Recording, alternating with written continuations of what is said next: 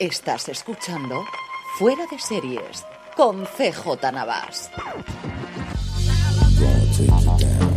Bienvenidos de nuevo a Streaming, el programa de Fuera de Series, donde cada semana repasamos las novedades y estrenos más importantes de las diferentes plataformas de streaming y canales de pago. Don Francis Arrabal, ¿cómo estamos? Pues muy bien, maratoneando Daredevil a tope, ¿eh? con tercera temporada. Me lo pasa muy bien. Yo estoy viendo todo, cosas que no puedo comentar. Esto es terrorífico. Esto, los, screeners te están matando. ¿eh? Tiene su ventaja. Para los oyentes que no saben, que al final hablamos un montón de palabras técnicas estas como si fuesen, cuando las cadenas facilitan a la prensa especializada o no, porque al final aquí estamos de todo eh, acceso a episodios, en algún caso finales, en algún caso previos a montaje o de alguna cosa de efectos especiales, eh, para que comentemos. Eh, eso se llama screener. Cuando nosotros hablamos de screener es eso, simplemente los episodios antes de que se puedan difundir o se puedan ver dentro de la propia cadena. Y si tengo una pila, te diría así de grande que es mentira, porque antes iban en DVDs, pero ahora ya son accesos. De lo que has visto últimamente, Hancoming, ¿puedes hablar? Sí. Que se estrena esta semana. Eh, ya La Maldición de Hill House, que lo viste, ya se puede hablar. Eh, Sabrina también se puede hablar. Sabrina se puede hablar. Eh, a Discovery of Witches, no, ¿no? No he visto nada todavía. No he visto nada. Y, y luego de esta de mexicana no se puede hablar todavía. ¿Cuál es la Ah, Narco México. Sí, hombre, pero la serie puede decir, no me mires con esa cara que, que se estrenar con México, lo sabe. Yo que soy muy cumplidor, no lo sé. La gente, no. Eso no puedo hablar lo, que no puede, lo que no puede decir, oye, que, que, han, que, han, hecho ahí una no Si me ha gustado o no, no en puedo Guadalajara, decir nada, ¿no? exactamente. Lo que no puede decir ni sí ni no. Ni sí, no, sí, colibrí. Ni sí ni Sinaloa. Ni sí ni, no, ni colibrí. No puede decir nada. Eh, un poco first world problem, también te digo. ¿eh? Estamos un poco de, ay, qué, qué, mala semana llevo que no puedo comentar los screeners. Qué, duró la vida contigo, CJ. Es que la vida pasando fatal, ¿eh? Esto es terrorífico, terrorífico. Más terrorífico estará todo lo que comentemos. Vamos a tener como siempre, primero las novedades y noticias de esta semana en series. Una noticia, bueno, una semana muy cargada por eh, la festividad de Todos los Santos en Estados Unidos, Halloween. No sé qué rollo me han contado que es, que sabes que tiene mucha. No te metas con Halloween, que hemos hecho especial en los podcasts de Forest Series yo temáticos. No me meto ¿eh? con Halloween. Yo solamente es estas importaciones americanas. Tú sabes que yo soy el primer defensor de la Gran República. Pero estas cosas de que por narices tenemos que hacer el Black Friday y Halloween, Hombre, especialmente Friday, bueno. Halloween. Uf. Porque el Halloween es de. Bueno, te iba a decir, el Halloween es de gastar y el Black Friday es de ahorrar, pero no realmente sí, de gastar claro, también. Claro, claro. Vente, el capitalismo me ha absorbido. Vente a ver la decoración y vente a, al, al trick o treat este de las narices de los críos y te lo contaré yo a ti en medio. Eso te pasa por no tener eso, En eso tienes razón, ¿ves? Cuando tienes razón la tienes. En fin, que vamos a tener mucha novedad y mucho estreno eh, ligado con el mundo del terror eh, durante la semana. Tendremos nuestro Power Rankings con un movimiento también ligado al mundo del terror. Acabaremos con nuestras preguntas de los oyentes, que esta semana han estado especialmente cariñosos. Un mogollón de preguntas. Sí, y además todo el mundo os gusta mucho, nos gusta mucho lo que hacéis. Sí, Oye, que son los oyentes los más guapos encanta. y los mejores. Sí, no, de, más guapos indiscutiblemente. De, de las ondas. Eso no hay ninguna forma de discutirlo. Empecemos por Amazon Prime Video, que tiene uno de sus grandes estrenos de los distintos que le quedan para este año y lo que nos rondará Morena el 2019, pero uno de los grandes estrenos llega este 2 de noviembre. Pues sí, eh, ya se ha confirmado segunda temporada de Marvelous Miss Maisel después de conquistar todos los Emmy posibles, todo, todo, todo, lo que podía optar, que eran eh, mejor comedia, mejor actriz, mejor actriz de reparto, mejor dirección y mejor guion. La serie creada por Amy Sherman Paladino y protagonizada por Rachel Brosnahan por fin tiene fecha de estreno en Amazon Prime Video. Eso llegará el, el 5 de diciembre. Así que nada, previo ahí a la Navidad tenemos les ha costado, segunda ¿eh? temporada. Les ha costado mucho decirlo y encima lo dijeron en medio de un auténtico revuelo que, que se ha formado en Estados Unidos de unos bomba. paquetes bomba que llegaron a, a, Bill Clinton y a Obama, ¿no? Y a Barack Obama. Y a la Así CNN, que... y ahora parece que hay alguno más por ahí. Sí, está la cosa. Sí, sí, está la cosa revuelta, pues justo en medio hicieron el anuncio. Así que tuvieron mala suerte a la hora de programar la nota de prensa. Pero bueno, en cualquier caso, ya tenemos en medio de esta vorágine de malas noticias, segunda temporada de, de, de Marvelous Miss Maisel, que sí que los fans tenían ya mucha ganas de saber la fecha. Y un poquito dentro de eso nos llega uno de los grandes estrenos de este año de Hong Kong. Venga, CJ, cuéntanos tus penas. Eh, 2 de noviembre se estrena Hong Kong, protagonizada por Julia Roberts, eh, crea... y un montón bueno, de dirigida gente por. Sam Esmail. Que sí, ella está imperial y está que se come la pantalla como puedes esperar de Julia Roberts y el registro lo que quieras, pero tiene un elenco alrededor alucinante. Y sí, Esmail a los mandos. Tiene a Bobby Cannavale, en, ¿no? Bobby Cannavale que retoma el papel que hacía en, en, el, en el podcast. Al final recordemos que eso es una adaptación de un podcast, de un serial de podcast, es decir, pues eso, eh, de, de, de, lo que era un serial radiofónico de toda la puñetera vida. Eh, hecho por Gimlet Media, que es una compañía que monta Alex Blumhouse, eh, Alex Blumhouse, Alex Bloomberg, para... Que hemos hecho el gran sí, angular de, de, de, Blumhouse, de Blumhouse. Justo, y, tenía el este, y es Alex Bloomberg. Y además también es BL, BLU, Bloomberg, no es Bloomberg, no es Blomberg como ¿no? el, el, famoso, como el que fue el, el, el, alcalde americano y del, bueno, del servicio de, de bolsa. No, no, no, este también es, el, el Bloomberg es así. Eh, le pidió expresamente a ella que fuese Sam Esmail que lo dirigiese, quería hacer esa adaptación. Ella está totalmente cansada al, podcast, había varios más y al final se, se hizo esta adaptación. Yo no he oído nada del podcast, porque como ya se sabía esta adaptación, dije no quiere saber nada. Valentina, por ejemplo, sí que lo ha oído, dice que a partir del tercer episodio el punto de partida es inicial, eh, inicial es igual, pero a partir de ahí se, se desvía. A mí me ha encantado. Yo creo que va a traer una forma de diferente. Es una serie que está renovada por una segunda temporada, que se queda no en un cliffhanger, pero sí claro, claramente eh, eh, que hay una segunda temporada de por donde poder oírlos. Hay una escena post créditos en el último episodio, marca de la casa de Smile, eh, típica como ocurre con Mr. Robot, que te monta más o menos por qué va a decir. Espectacular por otro lado, es una escena post créditos que a mí me ha encantado. Muy, muy, muy buena. Y es que es muy buena historia. Es una historia contada en episodios de 25 a 30 minutos, que yo creo que es algo que cada vez vamos a ver más. Yo creo que esto, sea por el tiempo, por el binge watching, pero creo que va a ser mucho más aceptable yo creo que igual que aquí en España vamos a tener una tendencia que todo el mundo va a ir a los 50 minutos como loco ahora que eh, han permitido reducirlo. En Estados sí, Unidos. media que ya ha hecho la avanzadilla, que todas sus series a partir de 2019, quitando las que ya tenía en producción, van, van a pasar 50 minutos. Yo creo que en Estados Unidos vamos a tener, en Estados Unidos o en el mundo anglosajón, vamos a tener esa dualidad de toda la vida ha tenido que estar comprimido a 21 minutos si hacía comedia o a 42, 44 minutos si hacía drama, pues ahora me voy a ir o a un Matthew Weiner que estaba hasta la nariz de tener que hacer cuarenta y tantos minutos y cada vez le quitaban más porque funcionaba mejor Mad Y quería más publicidad, eh, me voy a hora y media para hacer cada episodio y hago, pues eso, una colección de películas como he hecho con los Romanov, o vamos a intentar hacer con duración de comedia, una cosa que no es comedia, como es en este caso. Hay episodios, el mínimo yo creo que ha estado sobre los 27 minutos y el más largo sobre los 38 aproximadamente. Y funciona extraordinariamente bien. Es una historia contada en dos momentos temporales. Eh, Julia Roberts hace una psicóloga contratada para una corporación, un programa piloto llamado Homecoming, que lo que hace es recibir a militares americanos que han estado bueno pues eh, combatiendo. Homecoming y, significa vuelta a casa. Eso es. Combatiendo y la idea es esta gente para tratar de evitar el estrés postraumático que tiene la incorporación directa al mundo civil después de que vuelvan de Afganistán o de Irak o donde corresponda que haya eh, conflicto, les vamos a meter aquí a hacer un programa piloto psicológico y ayudándoles y tal durante una serie de semanas, seis semanas es el programa en, totalidad, para que se incorporen, ¿no? Esa es la premisa inicial y luego eh, la serie juega con ese momento y luego un momento posterior, unos cinco años posteriores o tres años posteriores creo que era, en el cual ella ha dejado eh, Homecoming está dedicándose o está siendo camarera en un restaurante y hay un investigador de un departamento, un, tío muy oscuro, eh, muy oscuro en el sentido de que es un don nadie, ¿no? De, o el típico investigador, como si fuese un agente de seguros, con la idea que tenemos esta de, bueno, pues él, hay un, momento, ¿no? Casi. hay un momento que él dice, no soy más que un engranaje de la máquina mm, y dice y lo reconoce, ¿no? Y no tiene ningún tipo de problema del departamento de defensa porque ha llegado una queja anónima sobre ese programa y se dedica a investigar. Y lo que hace es buscarla a ella, que está como te digo aquí. Y los episodios van combinando también visualmente, hay una diferencia visual y es que los episodios del el momento posterior, cuando ella es la camarera, están rodando en cuatro tercios. Está, bueno, pues la imagen, más que cuatro tercios, es como si viésemos la imagen del móvil, para que tengas una idea, como si fuese vertical del móvil, más que fuese el cuatro tercios clásico de la televisión que, antigua. Es más estirada, es, más, es más eh, comprimida, es como si la apoyases desde los lados, la, la estrechases. ¿Pero un 16 novenos invertido? No llega a ser tan exagerado, pero esa es más o menos la sensación, ¿no? Como si la estuvieses comprimiendo desde los lados y la estuviese cerrando al este para que lo vieses dentro del móvil. Esa sensación. Y también la paleta es distinta, el tono, la música, es visualmente pues lo que puedes esperar de una serie de Sam Smile tiene esa parte de visual y tiene la parte de que es una muy buena historia, un thriller, una cosa de investigación que queda cerrada, que te explican qué es lo que ha ocurrido, que entiendes que yo al menos no me vi venir, que está el punto ese puede que algunos sí que lo vean venir qué es lo que está ocurriendo, pero ver los pasos, hay un momento que ya te lo ves y, te quedas con la realidad final.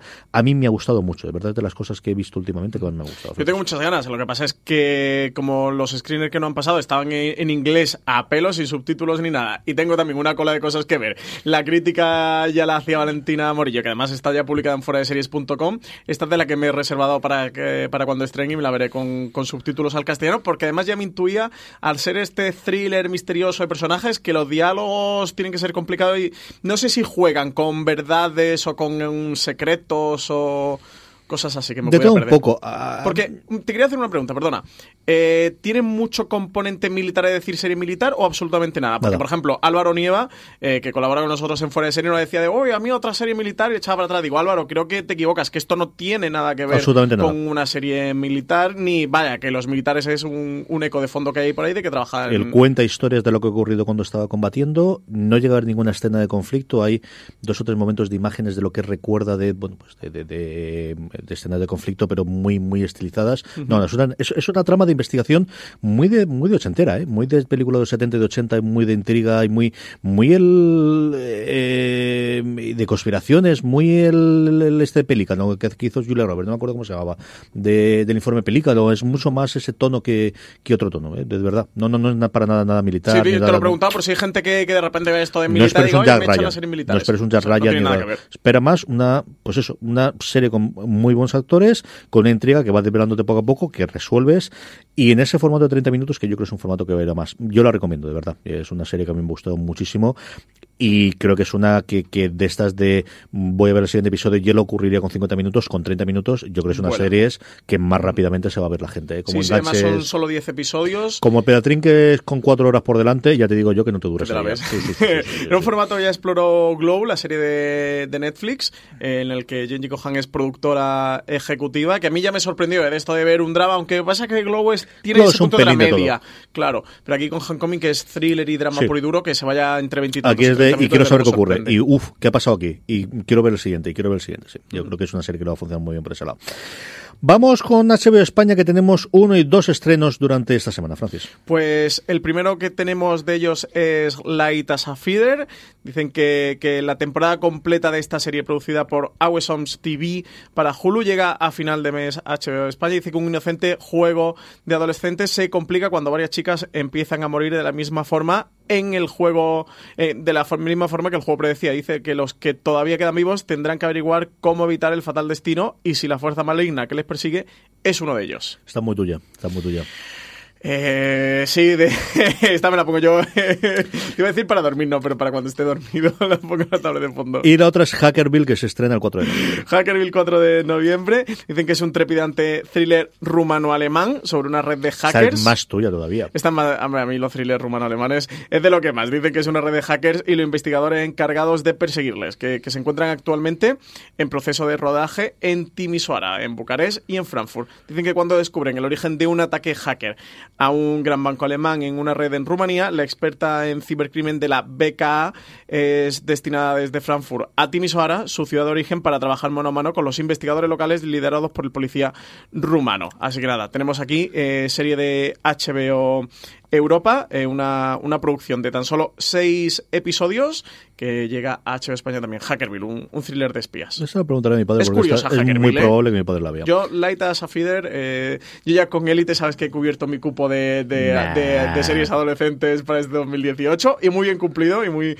muy satisfecho. Por cierto, ha sacado Pull enviar camisetas de Elite.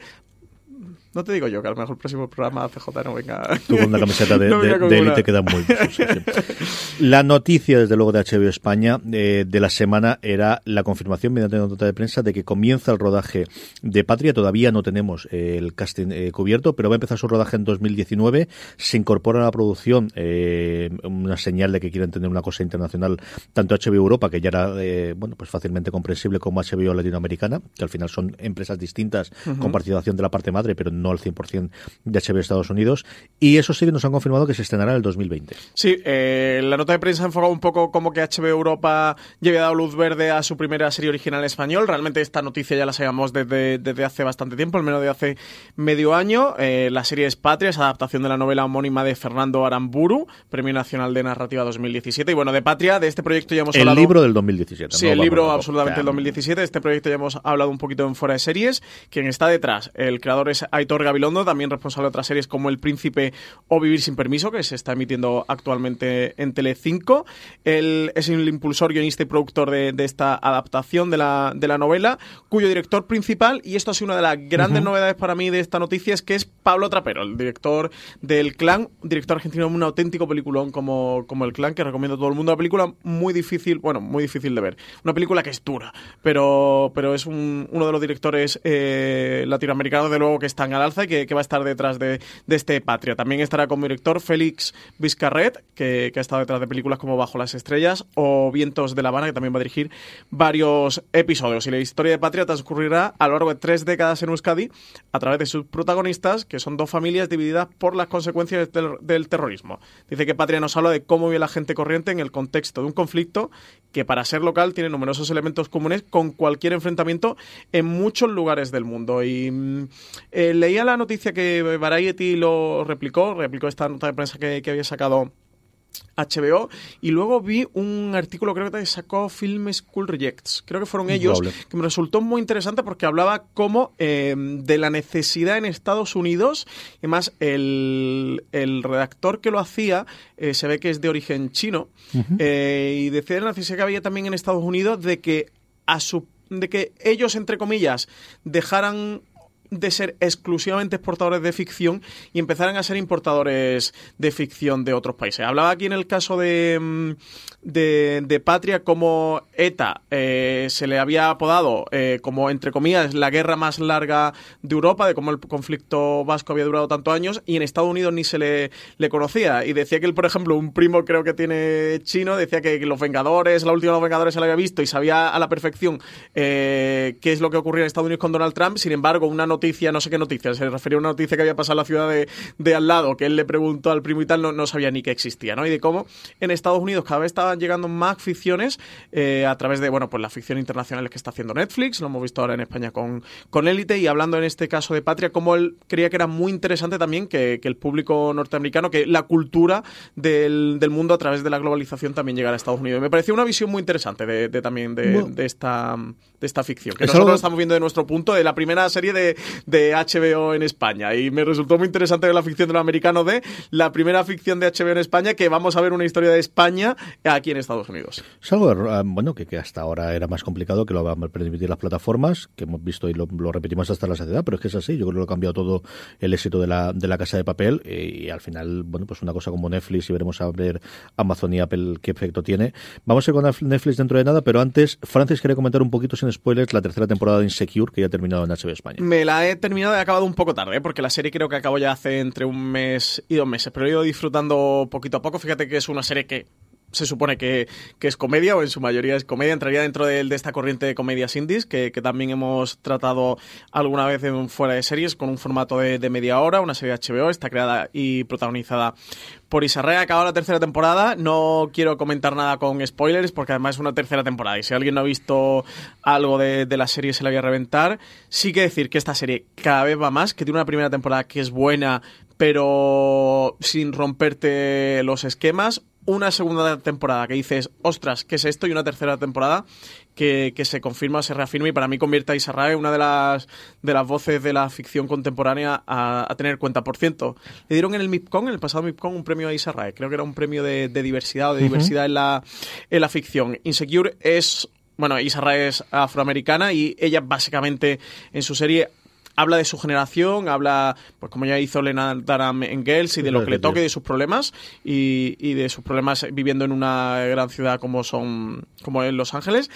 Trata muchísimo eh, los no diría problemas de la comunidad afroamericana, sino los mm, eh, problemas, o más que problemas, las vicisitudes por las que puede pasar eh, un afroamericano en Estados Unidos. Y es de verdad una serie muy, muy, muy, muy, muy interesante, muy recomendable. Tiene unos dos últimos episodios que son maravillosos y que sí que quería recomendar. Otro día lo ponía en Twitter. Creo que es eh, esa serie que muchas veces no solo decimos, esta es la mejor serie que no estás viendo. Pues creo que Insecure se le podría poner esa etiqueta porque es una serie que, que prácticamente eh, nadie se ha acercado a ella, una serie muy poquito eh, vista al menos en nuestro país. En Estados Unidos no es que te haga unos datos abrumadores, pero en nuestro país yo creo que, de hecho, de mi círculo, eh, no la ve casi que. Es una serie de la que habla mucho más la crítica. Y Alberto Rey, creo que son de las dos personas que conozco así cerca que, que la ve. De verdad que quería recomendarla, que, mm, que sobre todo por dejar claro que, que, nadie tenga este punto de vista. Bueno, como he tratado o habla mayormente de afroamericanos, es como una realidad que a mí no me,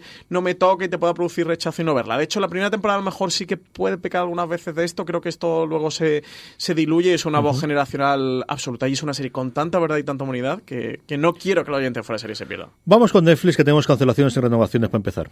Pues tenemos eh, CJ, eh, cancelación de, de Luke Cage tras dos temporadas. Que si la semana pasada hablábamos de la cancelación de Iron Fist, decíamos, oye, el de Luke Cage todavía está viva. Pues mira, precisamente, ala, hacha, eh, nosotros habíamos grabado unos días antes y precisamente eh, el propio, el, creo que fue el viernes, ¿no? El sábado, no, el sábado salió la noticia que cancelaban Luke Cage tras dos temporadas. Han alegado que había diferencias creativas que habían llevado al fin de la serie de, del superhéroe de Harlem. Muchos tratan o comentan de que podría ser eh, o que estas dos noticias unidas y además con, con tan poquito tiempo de, de, distancia que se han anunciado las dos, podría ser porque vayan a anunciar Netflix una serie de, de superhéroes, no, de héroes de alquiler.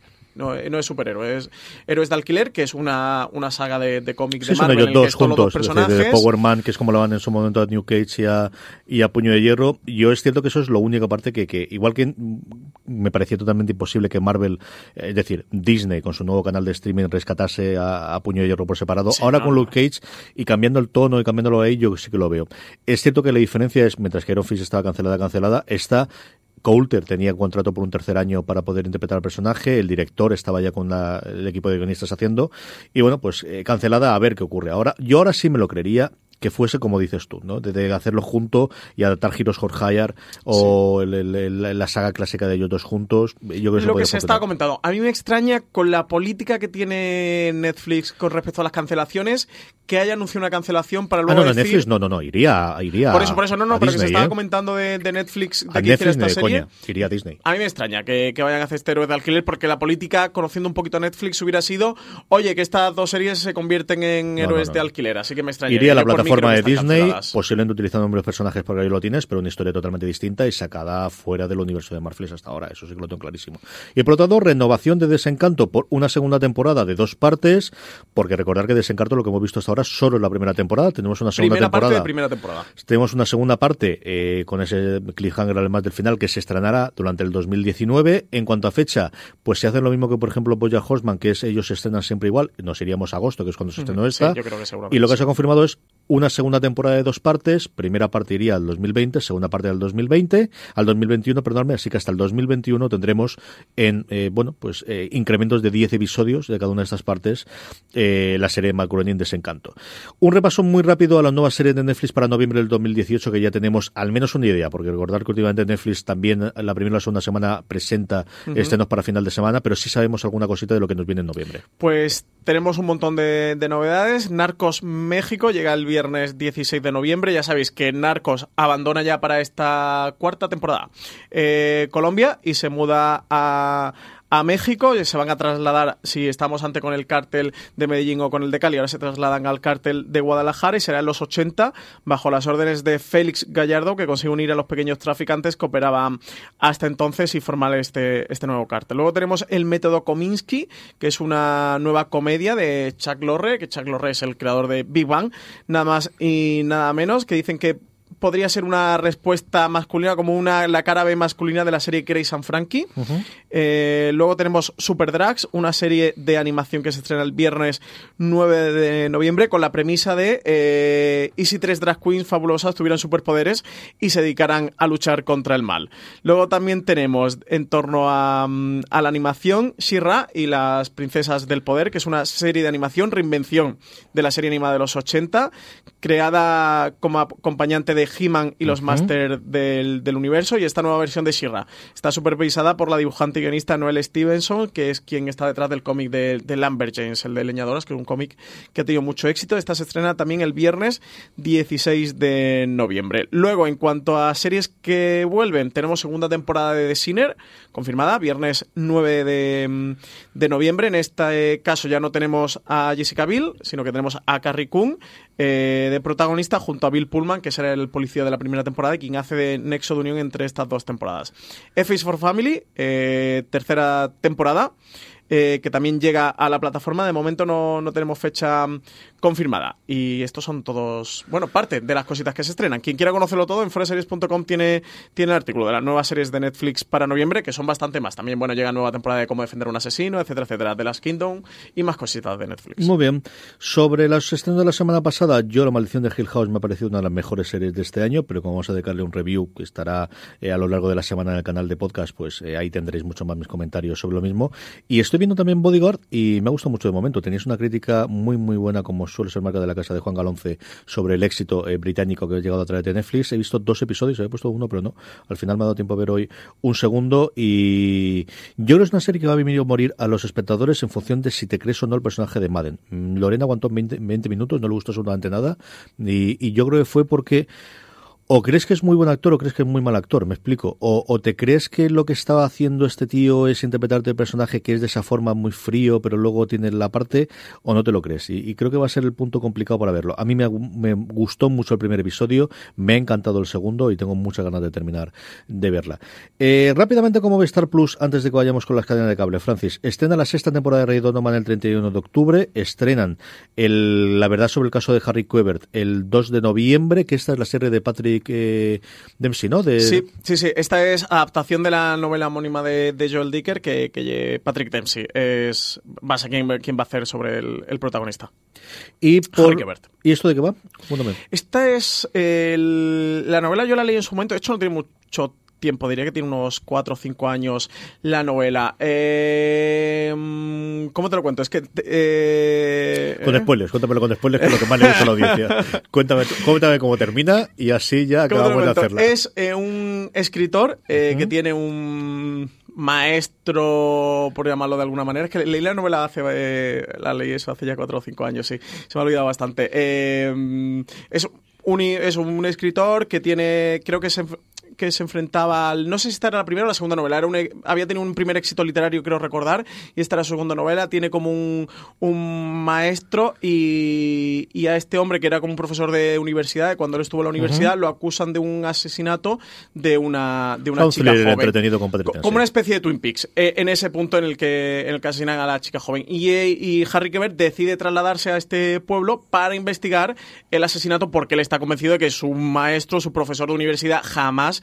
podría haber cometido este asesinato. Vaya a investigarlo y pasan muchas cosas. La novela es fabulosa. De hecho, sacó luego una segunda parte que era el libro de los Baltimore, creo que se llamaba, que sea con la vida de, con la historia de Harry Keber, que también lo leí, también me, me fascina. A mí me gusta mucho Joel Dicker. Me lo apunto, esto me parece interesante. El 3 de noviembre nos llega la sexta temporada de House of Cards, sí, recordar a Movistar Plus, porque esta serie, aunque fuese de Netflix en Estados Unidos, la producción era de eh, Sony, si no recuerdo mal, y vendió los derechos en su momento a Canal Plus aquí en Movistar, así que aquí los episodios los podremos disfrutar de esta última temporada, eh, con todos los cambios y con todas las modificaciones eh, que yo creo nos va a reenganchar a muchos a verla el 3 de noviembre, y además tenemos un poquito de recopilatorio de las nuevas series de Movistar Plus para noviembre, que vamos a ver pasar nada en un minutito. Pues sí, tenemos Arde Madrid, que se estrena el 8 de noviembre. Jueves, no tenemos ganas de esta nada. Completa bajo demanda, de esta nada. tenemos ganazas. Además, nada hacen de nada. pase de prensa el 5 de noviembre en Madrid, que a lo mejor incluso nos podemos escapar y ver alguna cosa. La serie está protagonizada por Inma Cuesta y creada por Paco León y, co y por Ana Costa. Eh, también Paco León está como, como actor de la serie, junto a Debbie Massar, quien, que es quien interpreta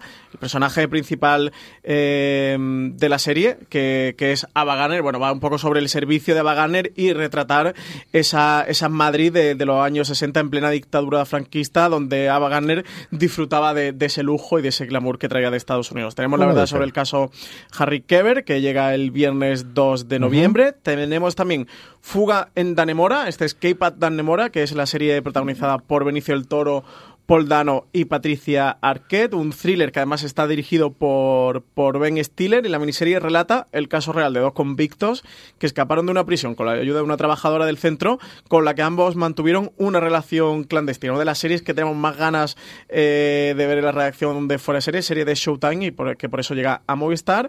Y también cuarta temporada, CJ ya de Outlander, el estreno el lunes eh, 5 de noviembre. Cuarta temporada de, de Outlander, esta adaptación del cuarto libro de la saga de Diana Elena Gabaldón, Tambores de Otoño. Que le queda un poquito más todavía en la saga. Una serie que tiene una legión de fans en España, como hemos comentado siempre, y que, bueno, cuando hablas, cierto que nunca te dan los números, pero sabes que siempre están todos los rankings de visionados dentro de la plataforma de Movistar Plus. Y, en fuera de series, lo que escribo de siempre funciona realmente bien, así que sí, que, podemos confirmar que tiene una gran legión de fans detrás. Y esta escapada de Danemora, esta se presentó en MIPCOM, ¿no? No puede ser que, que hicieron un episodio, ¿dónde fue?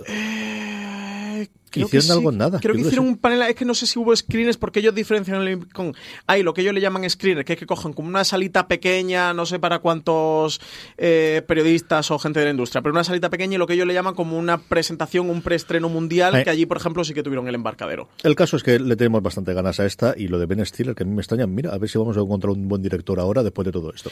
mejor que el actor seguro que se le da. También a Ben Stiller me gusta, yo creo que tiene Zulander, me parece una película divertidísima, graciosísima y de gracia y ahí está, yo creo que tiene momentos y memes memorables. En fin, vamos eh, con las cadenas de cable, las recomendaciones de Power Ranking, pero antes una pequeña parada para dar las gracias a nuestro primer patrocinador de la semana. AXN estrena el lunes 5 de noviembre a las 10 y 5 de la noche la segunda temporada de SWAT, Los Hombres de Harrelson, el remake de la mítica serie de los 70 en el que el actor Shimar Moore encarna a Daniel Hondo Harrelson. La temporada comienza en mitad de una persecución llevada a cabo por Daniel Harrelson y su equipo, los SWAT siguen a un grupo criminal de tráfico humano, pero la misión se ve truncada por un gran desastre. Nuevos casos, nuevas tramas y mucha acción nos esperan en esta nueva temporada. Cuando el peligro es muy real. disparando! ¡Necesitamos refuerzos! ¿A quién vas a llamar?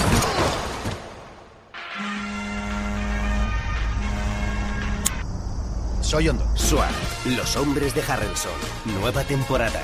El lunes 5 a las 10 y 5 de la noche. Estreno en exclusiva en AXN. Ya sabéis, el lunes 5 de noviembre a las 10 y 5 de la noche, estreno de la segunda temporada de SWAT, Los Hombres de Harrelson en AXN. Estamos de vuelta y en Netflix he cometido el error y me he saltado dos cositas interesantes y es que ya tenemos la confirmación del principio del rodaje de la tercera temporada de La Casa de Papel.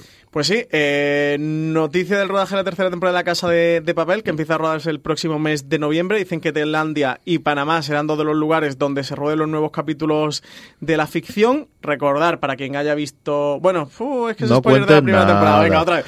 en la nota de prensa se pegan un spoiler, del final de la segunda temporada total y absoluto. Del final de la segunda temporada. Eh. Ah, pues ese no me lo he comido yo o no me he dado cuenta, pero iba a Os recordamos que esto pasa al final. Gracias. Gracias por venir. Bueno, pero al final de la primera. Bueno. Bueno, claro, de, lo que ellos le llaman segunda temporada. Vale, vale, vale. Sí, sí, no, ese era el spoiler que yo iba a soltar. Claro. Eh, también te digo, quien no haya visto La Casa de Papel, o sea, o sea se lo ha ganado, porque ya hay que ver La Casa de Papel. Tú es que no lo has visto, entonces te lo has ganado. Sí, pero si yo no tengo ningún problema y yo me dedico a esto. Yo solo te digo que tú sabes la brigada del spoiler como Y, yo lo iba a soltar, también te digo. Eh, también se ha confirmado el fichaje de Nashville Inrim, que se suma a la serie, junto al de el actor... Que es una esta actriz de... ¿Y pero esta no estaba todavía? Claro, yo cuando lo leí, pero no estaba esta. Claro, porque es actriz, no sé llamarle eh, fetiche de, mm, de Alex Pina, porque ya está en Vis a Vis. Bueno, es la superestrella de Vis a Vis, que también se incorpora ahora a la casa de, papel. Imagino que en otro papel también de, de superestrella. Eh, y luego también se ha incorporado al reparto el actor Rodrigo de la Serna, que además este sí que saltó un buen spoiler, CJ, porque confirmó que, que la serie tendría eh, cuarta temporada. También te digo, aquí hay un pequeño truco. O sea, me refiero, esto es Em, para los oyentes de Fuera porque nosotros lo comentamos mucho em, entre nosotros, pero no, no solemos hablar esto en los programas, eh, La Casa de Papel, lo que en Netflix han denominado parte 1 y parte 2, realmente era una temporada. O sea, Antena 3 le dio una temporada a La Casa de Papel, lo que pasa es que por motivos de emisión emitieron una, entre comillas, segunda parte después del verano. La primera la emitieron durante primavera, a principios del verano, y la segunda la emitieron, se la llevaron al otoño. Esto cuando Netflix compró los derechos internacionales, en vez de ponerle temporada 1, que hubiera sido lo lógico, le puso parte 1 a lo que habían emitido antes del verano y luego le puso parte 2 a lo que habían emitido en otoño. Entonces Netflix ya ha tomado esta denominación y lo que veremos ahora ellos le han puesto que es tercera temporada. Eh, pero realmente sería una segunda temporada. Pero Netflix, para no liar a los oyentes... Nuevos episodios, queridos amigos. Le han denominado tercera temporada y claro, lo que el actor Rodrigo de la Serna dijo, yo creo de la cuarta temporada es porque van a hacer lo que hizo antes. Van a rodar una, no sé, rodarán 15 episodios o 16 episodios, que es un modelo que está haciendo ahora mucho Netflix, rodar dos tandas de 8 episodios y eh, una la de denominar a tercera temporada o parte 3 y otra denominará cuarta temporada o parte 4. Le llamemos como le queramos llamar, eh, ruedan de una mm, tanda y luego lo, lo emiten en dos partes o lo cuelan en dos partes y se acaba. El modelo de, eh, de The Walking Dead, que aquí lo hemos visto con, bueno, con desencanto que lo comentábamos previamente antes, lo tuvo con The Ranch también, por ejemplo, hacía con alguna otra serie que cada vez lo vemos más. ¿eh? Yo creo que es un modelo modelo el hecho de que no tengas que esperar tanto tiempo entre episodios nuevos y episodios nuevos y que puedas hacer esto, yo creo que es un modelo que cada vez vamos a encontrar más. De verdad, que, que con todas las plataformas y esa necesidad de mantener vivo y el, el que no pase un año entre, ya no un año, sino un año y medio, como está ocurriendo en alguna de las series, y te miro a ti Juego de Tronos o Stranger Things, eh, yo creo que es algo que, que cada vez van a fomentar más las, las cadenas de streaming en las propias plataformas. Vamos con cadenas de cable, Francis. Pues tenemos estreno de Arrow ya, eh, séptima temporada, el 30 de octubre. Que en tiene toda la pinta de ser la 13. última. Tiene pinta de ser la última, son los rumores que hay por Estados Unidos. Sí, séptima temporada, ya renovación de contratos de todo el mundo, ya creo que está cansada, aguanta mucho más de lo que yo esperaba, aunque es cierto que CW no tiene problema con Supernatural renovarla por una decimotercera. ¿eh? ¿No? Aquí lo que tienes es lo de Batwoman, que posiblemente que Sí, le pueda tener reemplazo. ¿no? El- el yo creo que, van a empezar a, renovar. la maquinaria, ¿no? Sí. Luego tenemos segunda temporada de Ransom, que también llega el 30 de octubre a AMC.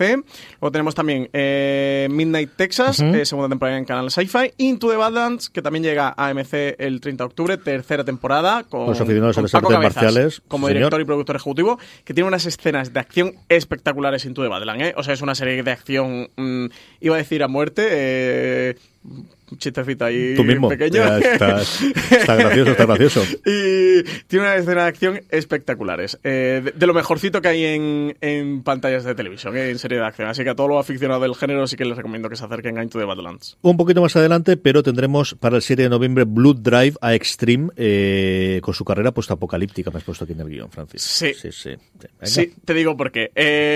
L- los amantes de las emociones fuertes tienen una cita el próximo 7 de noviembre en Extreme. El canal estrena Blue Drive a las 22.55 horas. Es una serie original de sci-fi que combina escenario post-apocalíptico con algunos toques del terror magore y sangriento. Su título, CJ, hace referencia a una carrera de coches bastante peculiar. ¿Por qué? Porque en lugar de la gasolina, como, como combustible utilizan la sangre humana. De ahí este Blue Drive.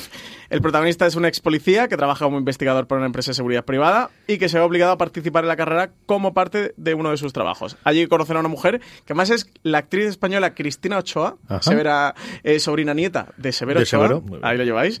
Eh, y bióloga, también la mujer, eh, para que veáis que no se priva de nada, que será su copiloto y ambos tendrán que sobrevivir a todo lo que se les ponga por delante, amazonas, caníbales y mutantes incluidos. Así que nada, llega este 7 de noviembre, 22.55 horas, esta serie de, de sci-fi al canal Extreme, este Blue Drive, esta carrera sangrienta. Una de estas cosas que no te engañan. O sea, si te metes a ver esto, ya sabes lo que estás viendo. Yo, eh, de, mm, de gente que ya ha podido ver algo, porque nosotros ya tenemos screen, pero todavía no he podido ver, de gente que ha podido ver- algo, me ha dicho, si entras en el juego, es brutal, de pasártelo absolutamente pipa. Veremos algo y lo comentaremos. Hablando de de series que llegan a España, por fin se ha confirmado que uno de los grandes estrenos de primeros de año en Estados Unidos llega aquí y es cierto que, bueno, pues entre el renombre de la cadena y la entrada y tal, eh, esta es la estrella con la que se estrenó Paramount Network en Estados Unidos a primeros de año y va a llegar a Paramount Network España el 3 de diciembre. Sí, ya Mr. Mercedes llegó el 1 de octubre a XN Now y la otra serie que se nos quedaba por ahí pendientes en esta, de Estados Unidos era Waco, como tú decías, fue con la serie eh, o Waco. Eh, Di Waco, no te eh, compliques la vida. es que No luego me dice, ¿no? Di Waco, Luego me decís con, con Jason Blum, luego me sacáis falta de cómo digo Jason Blum. Eh, no, no, no, no, te, te decimos malo cuando, cuando, cuando te lías con el nombre del otro. Eh, fue con la serie con la que Paramount Network hizo, hizo su rebranding. Ellos tenían Spike TV, eh, hicieron Paramount Network, estrenaron este Waco. La otra gran serie que, que estrenaron luego fue un- una con Kevin Costner, de Yellowstone, que además estaba el guionista, eh, Taylor Sheridan, creo que es el guionista de Hello High Water, eh, Hello High Tower, no Water. Water, sí. Hello High Water, sí, sí, sí. sí. Comanchería era en España. Creo que le pusieron. Sí, era Hello Comanchería en. España. Un auténtico eh, peliculón. Yellowstone todavía está pendiente de que tenga canal en España. La que sí ha llegado ya es Guaco. Llega este 3 de diciembre a Paramount Network. La miniserie cuenta eh, el asalto al rancho de los Davidianos de Texas en 1993. Con un eh, Taylor señor, se me ha ido totalmente Taylor Hitch, Taylor Kitsch. haciendo de del jefe de los Davidianos, de Cores, eh, una serie que le tengo muchísimas ganas. Tenemos también a Michael Yo Shannon. recuerdo, claro, aquí es que es, es un problema generacional. Yo de esto, ¿tú te acuerdas de esto? No, tú no habías nacido siquiera, o sea... Mm, Hombre, CJ, por favor, esto es del 93. Yo por lo menos, que por no lo menos, por lo menos tenía prácticamente, 3 o vamos. 4 años. Yo esto lo recuerdo. Eh, me Eh, ocurre igual que con todo el caso de J. Simpson. Yo creo que hay un- una ruptura generacional. Lo hablaba el otro día cuando estábamos hablando de la serie de Turgen con Alberto Rey. De, claro, es que nosotros recordamos eso. Había muy pocas televisiones, no te enterabas de todo. Es cierto que venía de Estados Unidos y no fue el, el- el- evidentemente el circo de, mediático que fue en Estados Unidos aquí en España. Pero yo recuerdo lo de OJ Simpson y recuerdo perfectamente la parte de Waco. Yo con el caso de Waco sí que recuerdo, recuerdo, es muy flash, igual que como el de J. Simpson, no eh, cuando ocurrió el incidente, sino de juicios. De, bueno, pues salir el telediario, típico que, que ponías el, eh, estaba el telediario puesto en tu casa por la mañana antes de irte al colegio, hablaban de en cuando de estas cosas. Como ya hemos comentado, está basada en, en unos libros de los davidianos eh, supervivientes y del agente del FBI que dirigió las negociaciones. Eh, Waco va a contar el asedio durante 51 días por parte del FBI y la ATF del rancho donde se había trincherado David Koresh, que es el personaje que interpreta a Taylor Kitsch, líder de la secta de los Davidianos, con unos 80 eh, de sus seguidores después de que la ATF intentara registrarlo para buscar armas ilegales. Y luego tenemos a Michael Shannon como protagonista del agente del, del FBI que lleva el caso. Por último, en cadenas de cable, y es que MC va a hacer una probatura y una cosa curiosa, y es que va a estrenar Stan Against Evil en Twitter. Sí, eh, estrena esta comedia fantástica de terror repleta de gore. Los ocho episodios de la primera temporada cuenta la historia de un sheriff que, tras la muerte de su esposa, es sustituido por otro más joven que descubre que la ciudad al completo está poseída por demonios y debe acabar con todos con la ayuda de su antecesor para que los vecinos estén a salvo. AMC ha apostado por esta serie que va a preestrenar en su perfil oficial del canal en Twitter eh, de forma totalmente gratuita. La cita será el 31 de octubre, el día de Halloween, a las 9 de la noche y acto seguido, después de la emisión, se podrá ver la primera temporada completa en Movistar Plus. Tengo curiosidad yo por cómo le funciona esto. Tenemos que hablar Sí. con la gente de MCD. que Desde luego que es un movimiento bastante, una estrategia bastante interesante. Confirmar también que la segunda temporada la va a estrenar en Movistar Plus justo un mes después, el 30 de noviembre, y la serie tiene tercera temporada en Estados Unidos, eh, que se va a estrenar el mismo 31 de octubre también. De todo lo anterior, Francis, ¿qué recomendamos? Eh, yo me quedaría, pues fíjate, me voy a quedar, voy a apostar por, por Blue Drive. Yo le tengo ganas, tengo ganas de, de ver un poquito de este género, que en televisión no suele ser tan habitual, que sí que, que, en cine suelo seguir a rato, sobre todo ahora que, que hemos, que hemos tenido el, el festival de Sitges, y me apetece bastante este Blue Drive, a ver qué tal, ya os contaré si me gusta. Yo, si entra, si puede entrar Homecoming, eh, que ya la he visto, pues se la ha visto, y si no puede entrar las que ya he visto, House of Cards. Tengo mucha curiosidad por ver cómo han cerrado el invento o qué han podido hacer con esta última temporada, de verdad.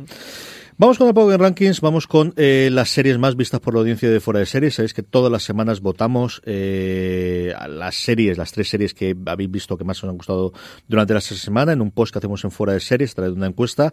La forma más sencilla de que no se os pase votar y que vuestras series favoritas estén muy arriba en el top es que os unáis a nuestro grupo de Telegram, donde más de 800, sí, ya hemos roto la barrera de los 800, 800 personas semanalmente, bueno, diariamente, que le digo yo, cada hora, hablan sobre series de televisión, telegram.me barra fuera de series, empezando con ciertas novedades y con cambio en el puesto número uno, pero es la décima, se nota que viene Halloween, Castle Rock, que como sabéis está en Movistar Plus, entra directamente al puesto número 10. No hemos hablado de Castle Rock, ¿eh? nos lo guardamos para la semana que viene, que tenemos el, el review, pero bueno, no, llegamos a hablar un poquito en el streaming pasado. No sé, hay que verla, yo creo que hay que verla, ¿no, CJ? Sí, yo creo que es en- eh, yo creo que va a gustar. Eh, el final yo creo que será ciertamente divisivo, y, pero a mí es una serie en la que el viaje está muy Hay bien y especialmente el séptimo episodio, no me cansaré de decirlo, La Reina es uno de los mejores episodios de este año de televisión. Novena posición para Doctor Who, que, que ya sabéis que está disponible en Netflix. Lo octavo para eh, The Walking Dead, sube dos puestos con respecto a la semana pasada. Sabéis que se puede disfrutar de los nuevos episodios que parece que está gustando bastante. Yo me leo las críticas solamente de María, está pero está muy bien. Está genial la nueva temporada. The. Walking Dead ya sabéis que se estrena en Fox. Séptima posición para Better Call Saul, serie que ya terminó hace bastantes semanas su- última temporada, que se puede ver en Movistar Plus, que baja cinco posiciones y que bueno, que ya poquito a poco se va diluyendo nuestro Power Rankings. Dos entradas nuevas en el, en el Power Rankings de series que ya estuvieron en algún caso antes. La primera de ellas, en el sexto puesto, se queda The Deuce, la producción de David Simon para HBO España. Y quinta posición, eh, por una serie que entra, eh, que entra de Netflix, es Daredevil, con su tercera temporada. Esta, oyente de fuera de serie, esta hay que comprarla al uno, ¿eh? CJ, que yo llevo vista media temporada. Menudo cuarto episodio. La serie ha vuelto genial, ¿eh? Para que se desenganchara un poquito la segunda temporada o, o se desenganchara con The Defenders que se ponga con Daredevil con su tercera temporada porque la serie está genial. Y el cuarto episodio es brutal, tiene un plano secuencia de 11 minutos que es acojonante. Antes de llegar al podio, en el cuarto puesto se vuelve a quedar The Good Place, sabéis que podemos disfrutarla en España a través de Netflix. Muy mal, ¿eh? Que, que esto no entre en el top 3. Bueno, es lo que ocurre. feo, ¿eh? Que no entre en Cierto que, top que 3. hay división de opiniones sobre la temporada. Yo creo que todas Más las flojita. temporadas, pero es que todas las temporadas de Gloop se empezó flojita. La primera temporada empezó más Aunque flojita. el último episodio ha hecho un El giro que creo que, que la vuelven a encauzar por el buen camino. Habrá que ver el episodio de, de A la ver semana que viene. El cuarto es el mejor episodio, desde luego. de A mí me ha gustado mucho. A mí el último me ha gustado mucho. Tercera posición. eh, American Horror Story Apocalipsis, que se puede ver en Fox. Y cae un puesto sobre la, la semana pasada. Solamente una semana las subidas ha- se ha mantenido en el primer puesto de nuestro Power Rankings.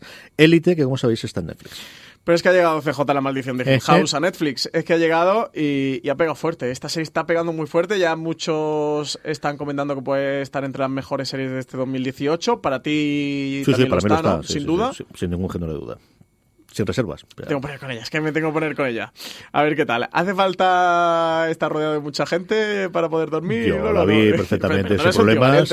Un episodio con Charlotte al lado, estaba viendo los monstruos y le faltaban, ven hija, ven a verlo aquí. No me extraña, eso no me extraña. Ningún tipo de problemas. Sí, tienes que volver a verla. Hasta que llegó el Power Rankings, vamos con las preguntas de los oyentes en lo que nos queda de tiempo, pero antes vamos a dar paso a nuestro segundo patrocinador de la semana. Esta semana fuera de series está patrocinado por Blood Drive. El 7 de noviembre a las 22.55 horas, el canal Extreme estrena en exclusiva Blood Drive, una serie para amantes del gore muy muy gore. En un futuro aterrador en el que el calor y la sequía han devastado la Tierra, un ex policía se ve obligado a unirse a una mujer fatal para participar en la Blood Drive, una carrera donde los coches funcionan con sangre humana en lugar de gasolina y en el que la cabeza del último piloto en llegar a meta explota. Los productores de este programa decidieron probarlo. El resultado es que creen que una panda de tarados como vosotros es incapaz de entender mi obra maestra. Así que escuchadme bien, porque os voy a poner en situación. El mundo está cao, nadie tiene comida, el petróleo cuesta dos mil dólares el barril y la única manera de salir de esta vida de mierda es una carrera secreta cuyo premio son 10 millones de dólares. Pero hay una pega. Todos los coches funcionan con sangre humana. Bienvenidos a la carrera sangrienta. Mutilaciones, desmembramientos, caníbales y mutantes te esperan el próximo miércoles 7 de noviembre a las 22.55 con el estreno de Blood Drive en el canal Extreme, disponible en Vodafone y en otras plataformas de televisión de pago. Arrabal, cuéntame preguntas de los oyentes. Javier Bel Martínez nos pregunta de qué sabemos de la serie El nombre de la rosa, protagonizada por John Turturro. Dice que si tendremos la suerte de verla en España, que gracias por los podcasts tan buenos que hacemos, CJ. Muchas gracias, Javier. Sobre la, la primera te va a contestar Francis, que es el que ha hecho la investigación, como siempre, el trabajo duro. Sobre la segunda, yo creo que no hay ninguna posibilidad de que esto no se vea en. España. O sea, no es posible, que diría, porque es una producción de la RAI. Dale No caña, ¿qué sabemos de esto? A ver, eh, sabemos que el protagonista es John, Tu- John Turturro, que hace del monje franciscano Guillermo de Baskerville. Eh, que, Son Connery para los amigos, vamos. Sean Connery pa- para los colegas. Es una producción de la RAI, es una producción italiana. Sabemos que, que se ha estado rodando en inglés con las vistas de vender internacionalmente. De hecho, el productor de, de la serie, que engañaba el proyecto dentro de RAI, decían que, que, que gran parte de llevar este proyecto RAI adelante, este proyecto El Nombre de la Rosa, era porque eh, querían dar el salto a nivel internacional y vender su serie a nivel internacional. Vaya, que les sabe mal que aquí todos estén vendiendo series para todo el mundo, Que menos yo la también RAI, quiero. que se hayan quedado atrás. Que yo también Vaya, quiero. Hombre, que- pero que ya han hecho sus cositas, Que han hecho con. HBO sus apoyos y estas cosas, Pero ¿no? mm, lo que han hecho en Italia básicamente con HBO normalmente ha sido Sky, que, que han tenido de Jan Pope, o ahora de New Pope, o, o la serie está la de... mm, la de la amiga La amiga, estupenda. sí, esa es es también, creo que sí que es con Sky, no es con la RAI, creo que es con Sky. Mm, ahí me pillas. Sí, no estoy seguro, ¿eh? pero creo que es con Sky. Sabemos eso, sabemos que tiene un presupuesto alrededor de 25 millones. Yo he encontrado noticias de 23, 26 millones de euros. Dejémoslo en 25 para los No hemos gastado los cuartos. Pues exactamente. Para 8 episodios, ¿eh? 25 millones de dólares para 8 episodios. Pensad que el presupuesto de La Peste fueron de 10 millones, ¿eh? en estas han gastado 25. Y no sabemos mucho más, que compraron esos los derechos de la novela de, de Humberto Eco hace unos, creo, unos 3-4 años para desarrollar esta serie, que querían aprovechar la fama internacional que tiene el nombre de la rosa y sobre todo, bueno, pues aparte de la novela de Humberto Eco, evidentemente la popularidad de, de la película, pues para tener este proyecto que sí que a nivel internacional les pudiera dar repercusión. David Moreno nos pregunta dónde se puede ver Waco, así que repetimos, Francis. Le hemos comentado hace poquito que se puede ver en, en Paramount Network, va, va a estar ahí. Eh, Paramount Network, recordad que es un canal que, que está en abierto, que está en, en la TDT, por lo cual todo el mundo con una señal de televisión va, va a poder verla. Y nada, el 3 de diciembre que llega a nuestras pantallas. Oscar Bates nos pregunta. dime. Perdona, el eh, emiten episodio doble, ¿eh? Ajá. Que sepáis que, que el 3 de diciembre se podrán ver los dos primeros episodios. Oscar Bates nos dice que si podemos comentar la nueva temporada de Bang brevemente, también nos dice que le encanta, gracias, que me encanta vuestro programa, pues muchas gracias Oscar, nos encanta que nos digan estas cosas, decidnoslas más, de verdad, o sea, que no, no, no os No os tenemos cortéis. problema Esto- ninguno, no tenemos problema no, ninguno. Esto es una cosa. Big Bang, que tú sí que la llevas al día, Francis. Yo la llevo al día, eh, me está gustando mucho, me está gustando mucho. Eh, hay una cosa que el otro día pensaba viendo el último episodio que, que- no estoy notando que sea una temporada de despedida. Entonces me, hacía plantearme si lo de Jim Parsons, porque al final el, el- que cierran con esta duodécima temporada es porque Jim Parsons dijo, oye, que no quiero seguir interpretando a Sheldon, que quiero dedicarme a otros proyectos. En, en muy resumen, y evidentemente sin Sheldon, pues no había Bang y han decidido cortar la serie. Entonces, ¿hasta qué punto tenían escrito ya nuevos guiones y no han retocado? Lo veo como una temporada más de Big Bang. Creo que la serie está muy bien, que los personajes han madurado, que se enfrentan a nuevos problemas. Y todas las tramas están resultando bastante simpáticas. El último episodio me ha parecido muy divertido. El último episodio ha sido el último de Big Bang con el que más me he reído, de reírme a, a carcajada y de pasármelo bien. Vuelve un amigo de la infancia de Sheldon, que sale en la serie, la de, del joven Sheldon, lo han metido en Big Bang, o lo meten durante un episodio de Big Bang y vuelve eso, vuelve a la vida de Sheldon desde, desde su infancia y el personaje me parece, el, el episodio me pareció muy, muy, muy, muy divertido. Me está gustando mucho la temporada. Quiero ver, o me hace ilusión ver ese, ese ámbito de, de, de despedida de, de la serie, que por ejemplo The Walking Dead lo está teniendo con Andrew Lincoln, ¿eh? que lo hemos comentado en Fox, que ya está confirmado que le quedan dos episodios a The Walking Dead, el que se emite eh, con Andrew Lincoln, con, el personaje Rick Grimes, el que se emite este lunes y el del lunes que viene, y ya en el siguiente ya se supone que ya Andrew Lincoln no, no va a estar. Confirmaron que, que le quedaban tres episodios del, desde de la semana mm, anterior. Y sí que en ese episodio, en el último que hemos visto de Walking Dead, ya se iba viendo la despedida de cómo le hacen una despedida claramente a, a Rick Grimes y un poquito, bueno, pues también me apetece ver eso en Big Bang, cómo se van despidiendo los personajes. Más preguntas, Francis. Eh, Antonio Peñalver Martínez nos decía que si no pensamos que la maldición de Hill House puede postularse como la mejor serie del año. Mira, precisamente que comentábamos esto hace unos minutos. Dice que cree que la manera de conectar emocionalmente con el espectador a través de una narración magistral, una puesta en escena más propia del gran cine, aquí muy mal, Antonio, ¿eh? esto de los clichés del cine, muy mal, ¿eh? esto Antonio hay que quitárselo escuchando fuera de series. Y unas actuaciones sobresalientes convierten a esta serie en una de esas joyas que solo caen de vez en cuando. Decía que un saludo, que lo hacemos genial, CJ, nada más que piropos, ¿eh? Gracias, Antonio. Eh, dice que. Bueno, ahora, ahora, no, ahora no hace otra pregunta. Eh, CJ, tú que has visto completa la maldición de, de Hill House, ¿crees que puede postularse como la mejor serie del año? Sí. Esto como, le- como Sí, lo del nombre de la rosa, no no cabe ninguna duda sí. ¿no? de que llega a España. Pues no cabe ninguna duda de que la maldición de Hill House sí que, sí que va a estar ahí. Nos, decía una, nos hacía una segunda pregunta. Decía que si de verdad nos parece tan buena de, de Good Place. Es igual de Y nos rápido, ponía un sí. XD. Sí, muy buena. Sí. Yo esta tercera temporada, fíjate que no me está gustando mucho. El cuarto episodio me parece fantástico y creo que da un giro para bien. Y también te digo, Mm, seriéfilos sin corazón si no están viendo The Good Place estas tres temporadas porque porque es una, para mí es la mejor comedia que hay actualmente en emisión Hoy venía escuchando The Watch y hablaban de cómo uno de los próximos contratos eh, estratosféricos de creadores en Estados Unidos, sea de un Amazon, sea un Netflix, sea una Schur, que ¿no? queda- sí.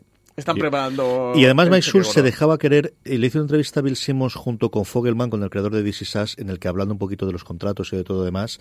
Él es cierto que está muy contento en Universal, y yo creo que le van a ofrecer mucha, mucha pasta, pero yo creo que más que la pasta aquí es la posibilidad de hacer otras cosas. Y es, eh, si a Schur le apetece hacer cosas más allá de comedias de 22 minutos, que no lo sé, porque se gana muy bien la vida con ello y se lo merece absolutamente todo eso, y haciendo el, el podcast con John Posnansky todas las semanas hablando de béisbol y de sus cosas y de sus divertimentos, pero si tiene esa aspiración de dar un salto por encima y ya no ser un creador de una serie en concreto, sino de ser un equivalente a Sean Ryan y a Sonda Ryan, de igual hago esto que hago un documental sobre béisbol o hago otra cosa, yo creo que hay una plataforma, eso es algo que Universal no le puede ofrecer a día de hoy, pero que una plataforma como, que un canal de streaming como Netflix, o mejor dicho, que un Netflix, o un canal como, eh, una plataforma como Amazon o como Apple, o incluso Warner Brothers con esta cosa nueva que puede hacer, sí puede ofrecerle, e igual eso es lo que, lo que hace el salto. Fogelman también lo comentaba, que le quedaba un par de años de contrato con Universal, y lo que digo, yo creo que evidentemente es el de la pasta, pero no solo la pasta, lo comentamos en un momento con lo de Picar, ¿no? Con, con- cuando Sí, decimos sí, eso es lo que te puedo que. Stewart O lo le ha pasado a Ryan eh, Murphy o le ha pasado el dinero, a Rhimes y yo sé que esto es una Netflix. cosa que son poco populares, pero el dinero es muy sencillo para esta gente. Es decir, no es lo que te va a hacer cambiar de,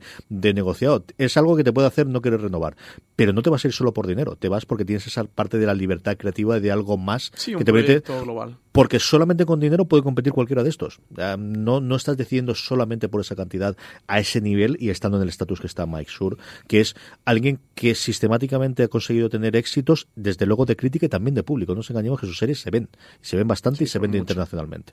Bajo Sita Francis, Super Choco nos preguntaba que para cuándo un review de la maldición de Hill House. para esta semana. Para esta misma O semana. justo, esta semana reclamo, Super Choco. en su canal de fuera de series eh, de podcast. Ahí lo Programa dedicado a Super Choco.